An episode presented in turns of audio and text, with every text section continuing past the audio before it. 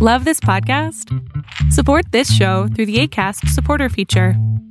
It's up to you how much you give, and there's no regular commitment. Just click the link in the show description to support now. Ready to start talking to your kids about financial literacy? Meet Greenlight, the debit card and money app that teaches kids and teens how to earn, save, spend wisely, and invest with your guardrails in place. Parents can send instant money transfers, automate allowance, and more. Plus, keep an eye on spending with real time notifications. Join more than 6 million parents and kids building healthy financial habits together on Greenlight. Get your first month free at greenlight.com slash ACAST. That's greenlight.com slash ACAST.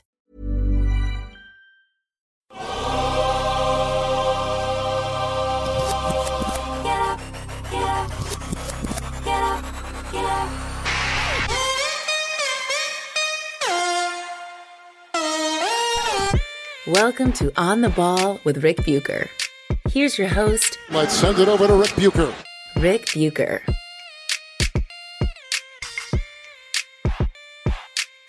This is On the Ball on the United WeCast Network, and I am Rick Bucher. You can see me on FS1, hear me on Fox Sports Radio, and you can read me by ordering the memoir of Brian Grant and his battle with young onset Parkinson's called Rebound. If you know someone with Parkinson's, or you know nothing about Parkinson's, you will want to read Brian's story. Order your copy on Amazon or visit your favorite brick and mortar bookstore to grab one. Are you a Kindle reader, audiobook listener? We've got those versions as well. Support Brian's Foundation, which supports those afflicted with Parkinson's, and pick up your copy today. You can also follow me on both Twitter and Instagram at Rick Bucher. I'm a lot of places. But there's only one place you can hear me talking about story angles and perspectives that you are not likely to find anywhere else, primarily, but not exclusively, involving the NBA. And that is here.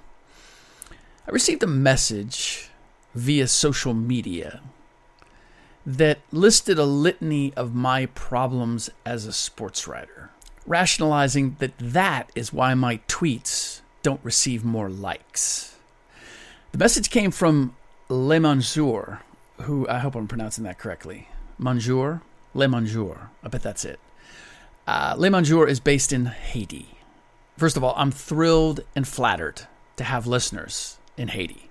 When it comes to foreign countries, outside of the English speaking ones, I'm also apparently big in Sweden, Germany, Poland, Spain, Switzerland, Greece, and the Philippines. I also hope that Le Manjour and anybody else in Haiti is hanging in there. Anytime I want to complain about my challenges, I remind myself what life is like for the people of Haiti and Lebanon and Syria, to name three, and it straightens me up pretty quickly. I don't have to worry about the safety of my kids or where my next meal is coming from or having access to fresh water. My my heart goes out to all those people in all those situations. Therefore, there, but for the grace of God, go I. Uh, anyway, Le Manjour accused me of being too negative, that my criticism is destructive, and that because I am critical of people's favorite players, they don't like or read my point of view, which is reflected by the fact that I'm not getting a thousand likes on my tweets in spite of being verified on Twitter. I've seen writers and media people who are in the business for a long time become bitter and hypercritical. And that's why I am putting the spotlight on this particular tweet. Um, I started out my career surrounded by a few of those bitter, hypercritical, old sports writers. And I promised myself that I would never let that happen to me. And I don't think it has. But Le Manjour's accusation made me reflect on whether too much of this podcast is focused on what is wrong with the league. You know, I've stood up for Jason Kidd and Giannis Antetokounmpo and any number of others, but in generally general, I don't I don't really see my job as being a cheerleader or sing praises unless it's for someone who I believes deserves it and isn't getting it. I guess that's it. I see myself as a scale balancer. If someone is being downgraded or ripped unfairly, I'll stand up for them. Conversely, if someone is being praised or touted more than I think they deserve, I'll explain what the cheerleaders are missing. What I've tried to do is explain what might be accurate or inaccurate in what fans are seeing and hearing or believing based on reports elsewhere. And that's probably how I wind up criticizing people's favorite stars. Because I often find that, especially from a historical perspective, they are blown up into something more than they actually are. Now, I don't see that as destructive, but constructive and informative. Allowing false impressions to live on by not challenging them is the same as seeing something happening in the streets that is wrong and not doing or saying anything. But to be clear, I don't measure the quality of my work based on likes on social media. I try to pick topics that are of interest to my audience, but I'd never shape my view based on what I think will be popular. All that said, there are plenty of things that I love about the NBA. So I thought I'd spend this podcast on sharing them for everyone, including Les Monjours. These are ones that came to mind, not in any particular order.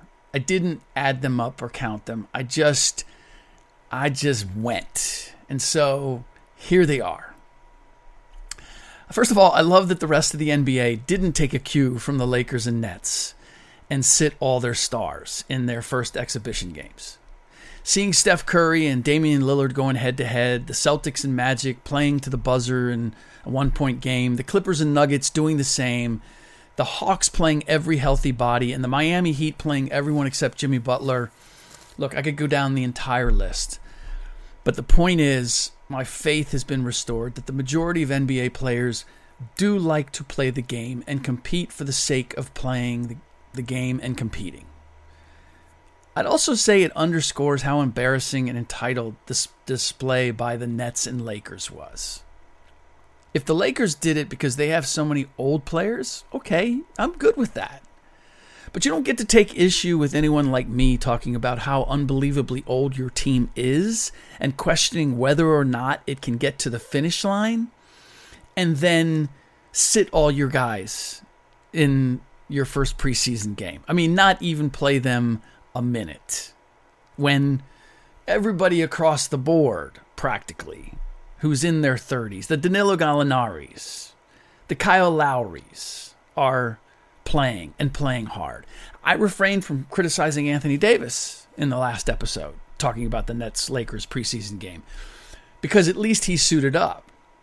But watching him, I thought, man, he's just going through the motions. After watching a host of stars and how hard they played earlier tonight, I decided it was worth mentioning. AD, that is. I'm just getting a lot of talk and not a lot of walk out of Lakerville right now. And no, I don't count team released and player IG vids as evidence of walking their talk. All right, I kind of went critical there. I'm going to get back on the beam. So here's on with my random list of things I love about the NBA. I love that Jimmy Butler loves good coffee as much as I do, and that he's embracing it to create a post playing career business. Jimmy, if you ever decide to franchise Big Face Coffee, let me know. I'd be interested in opening a spot. I love that Kareem Abdul Jabbar essentially echoed my stand in the last podcast about how wrong it is that players suggest other players be allowed a personal choice when it comes to being vaccinated. I cited Draymond Green for doing so, but Kareem went after the biggest fish, LeBron James. It's not so much that Kareem and I agree as much as I appreciate seeing an OG not afraid to call out players no matter who they are. Kareem doesn't have to do that. It's violating the blue line uh, or the NBA version of the blue line uh, that I also talked about in the last podcast. Now, I caught Kareem at the very tail end of his career, and quite frankly, he struck me as a duck. Just replaced the U with an I. I was a fresh, out of the box reporter and walked up to him and he looked at me with cold disdain, presumably simply because I was carrying a notebook and had a press pass around my neck. I was young and impressionable. It just it hit me. And we actually have a few things in common it turns out. Both both of us are authors, love to write, both of us love jazz, just for starters. And when we've crossed paths and he was promoting something, he was far more engaging. My first interaction with Bill Russell was exactly the same this cold, distrusting stare. Now, there's being standoffish or shy, and then there's contempt based on what I don't know. I found it kind of chilling in both cases. Now, none of that changes my view of Russell's book, Second Wind, as being maybe the best sports biography I've ever read, or that I believe he's one of the best storytellers ever, and that he has one of the most infectious laughs ever. I'm not going to talk about where he stands as an all time great because I didn't see him play.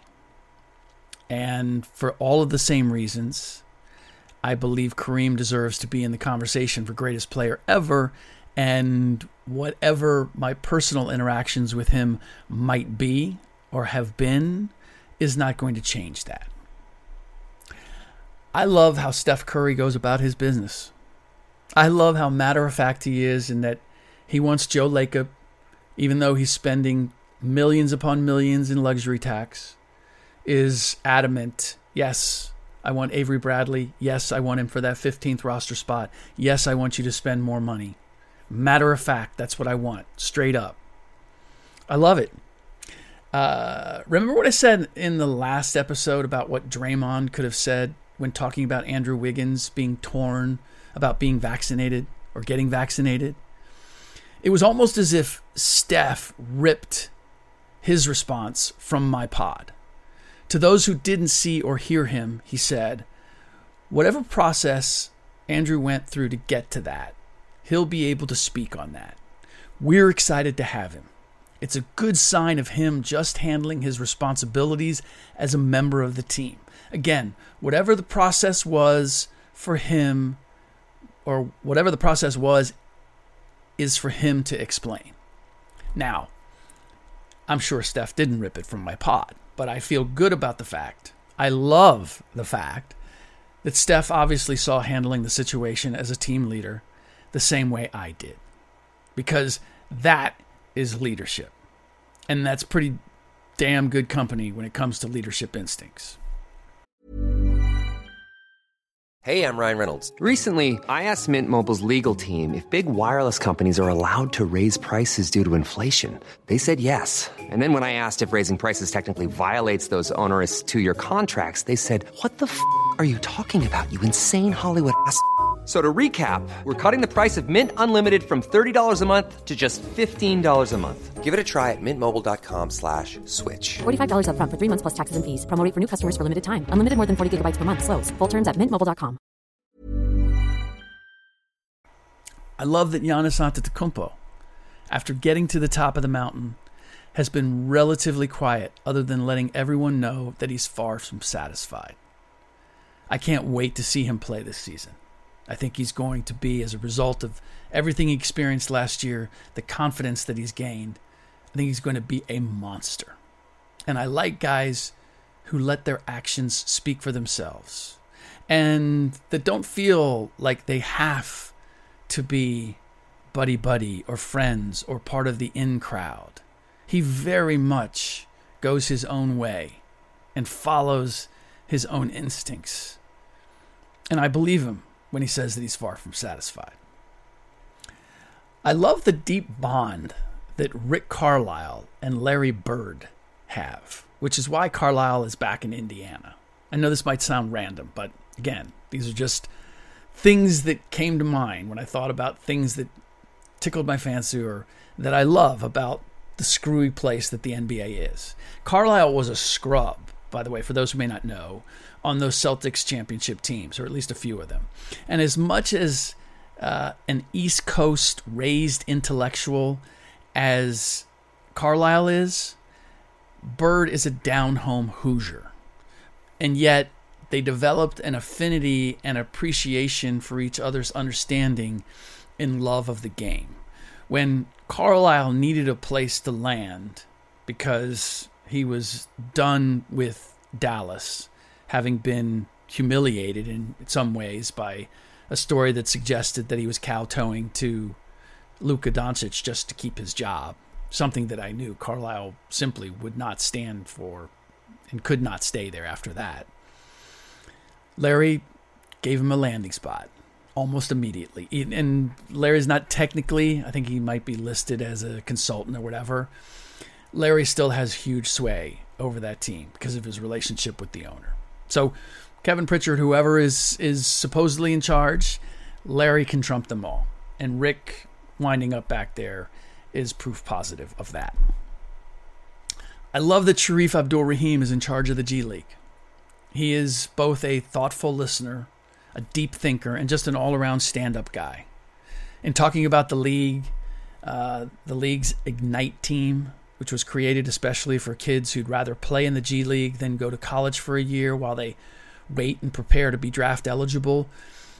Rahim said that in its first year in existence, which was last year, they might have tried to throw too many things at the kids as far as off the court preparation, and that they would look to streamline the information rather than overload them. And that just seems like a wise, sensible approach.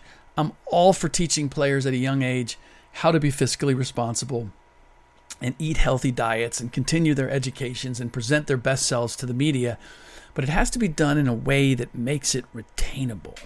Sometimes I feel as if, I don't know, teams, organizations, whatever, they just want to look responsible. And so they throw everything and anything at whoever they're trying to serve without thinking about is it really serving them? How much of this is being a effective. Shareef is is thinking that way and operating that way. And I love that. I love guys like Terance Mann, second round picks who are given an opportunity and seize it and do it in a way that makes them beloved by their teammates. And there are many other examples. He's just the first and most recent that comes to mind. Draymond Green came up the exact same way, and I loved his story for the same reason. I love Austin Rivers' unwavering confidence. He's been on five teams in the last four years, but bouncing around has not diminished his bravado or belief that he's as good as anybody he faces. I'm sure it annoys the hell out of some people, as early on it did me. But at this point, I've learned to appreciate it. It's working for him yeah, he's bounced around, but he's also always found a home. And there's something about a guy who's a journeyman, but doesn't see himself as a journeyman, just sees himself as, uh, you know, providing uh, a variety of lucky teams, teams being lucky to have him, spreading his wealth, if you will.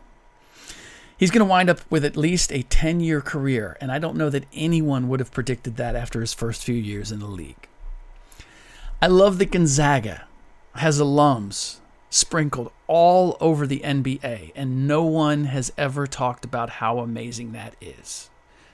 This little school up in Spokane, Washington, playing in a weak conference like the West Coast Conference, has two players on the Wizards alone Corey Kispert and Rui Hachimura and 10 in the league overall. Now, Kentucky is at the top right now with 31, but 10 ties them with USC and Virginia and puts them only one behind Arizona. That's pretty damn impressive. I love that. I love that the Lakers spent a second round pick and cash to let Marc Gasol retire as a Memphis Grizzly the team he started his career with. I also love that Marc said, F it. I know when I'm not wanted, and rolled home to play for a Spanish team he happens to own. Player owner. I don't know how many times anyone has been able to say that. And yes, I love it. I love the prospect of seeing what Cade Cunningham, Jalen Suggs, Scottie Barnes, and Jalen Green are, are going to become, uh, among others. I can gripe about the way the game is played, but I certainly can't about the quality of individual talent that is coming into the league. There's a lot of things we can question, but that the individual talent has not soared and what it takes for guys to develop that. I love that. I love that dedication to the game. I also love that it looks as if I will be getting back on the road again this year, beginning next week, to check out some teams and games and practices. I have not done that since the pandemic began, and that was something that I did regularly. But now that we're getting past everything being over Zoom, which really defeated the point for me of going to practices or games, uh, I'm going to get back out there. I've missed it. And that does it for this episode, this loving episode of On the Ball on the United WeCast Network. Please rate and review the show on iTunes or wherever you get your podcasts. Not sure where I'm going to go in the next podcast, in the next episode. Said that before. I will probably be continually saying it. The reason I even mention it is out of habit because supposedly a good podcast always lets people know what's coming in the next episode. So I'm letting you know. I don't know what's going to be in the next episode. I just know there's going to be one. And in the meantime, as always, thanks for listening.